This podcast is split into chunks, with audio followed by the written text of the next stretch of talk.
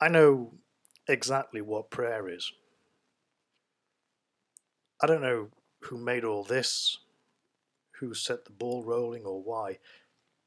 I think about it often, like whenever I'm not doing anything else. So, if I'm not translating or washing up or working out, I think about what the point is and why we are here. Not just humans either, any of us. Birds, trees, sky, the hippie triptych. I look at buildings and roads and am amazed that these things were built by people.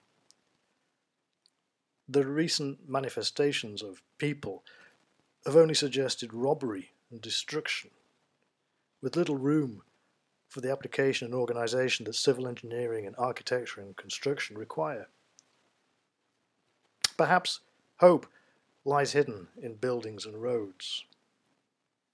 But I don't know, or even suspect, what any of this is about. The human brain has been described as the most mysterious three pounds of matter in the universe. Sure, but the canine brain is the one we should respect. Any being that can do what dogs do to people deserves respect. Dogs know stuff. But I don't know much. So it's a bit of a claim to say I know exactly what prayer is. But I do, for me. Prayer is self talk, hoping someone eavesdrops, and that someone is a benevolent force.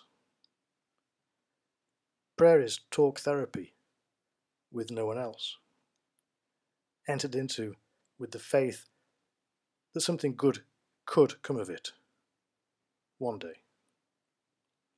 Prayer is personal. It doesn't need to be explained, much less defended, or even talked about.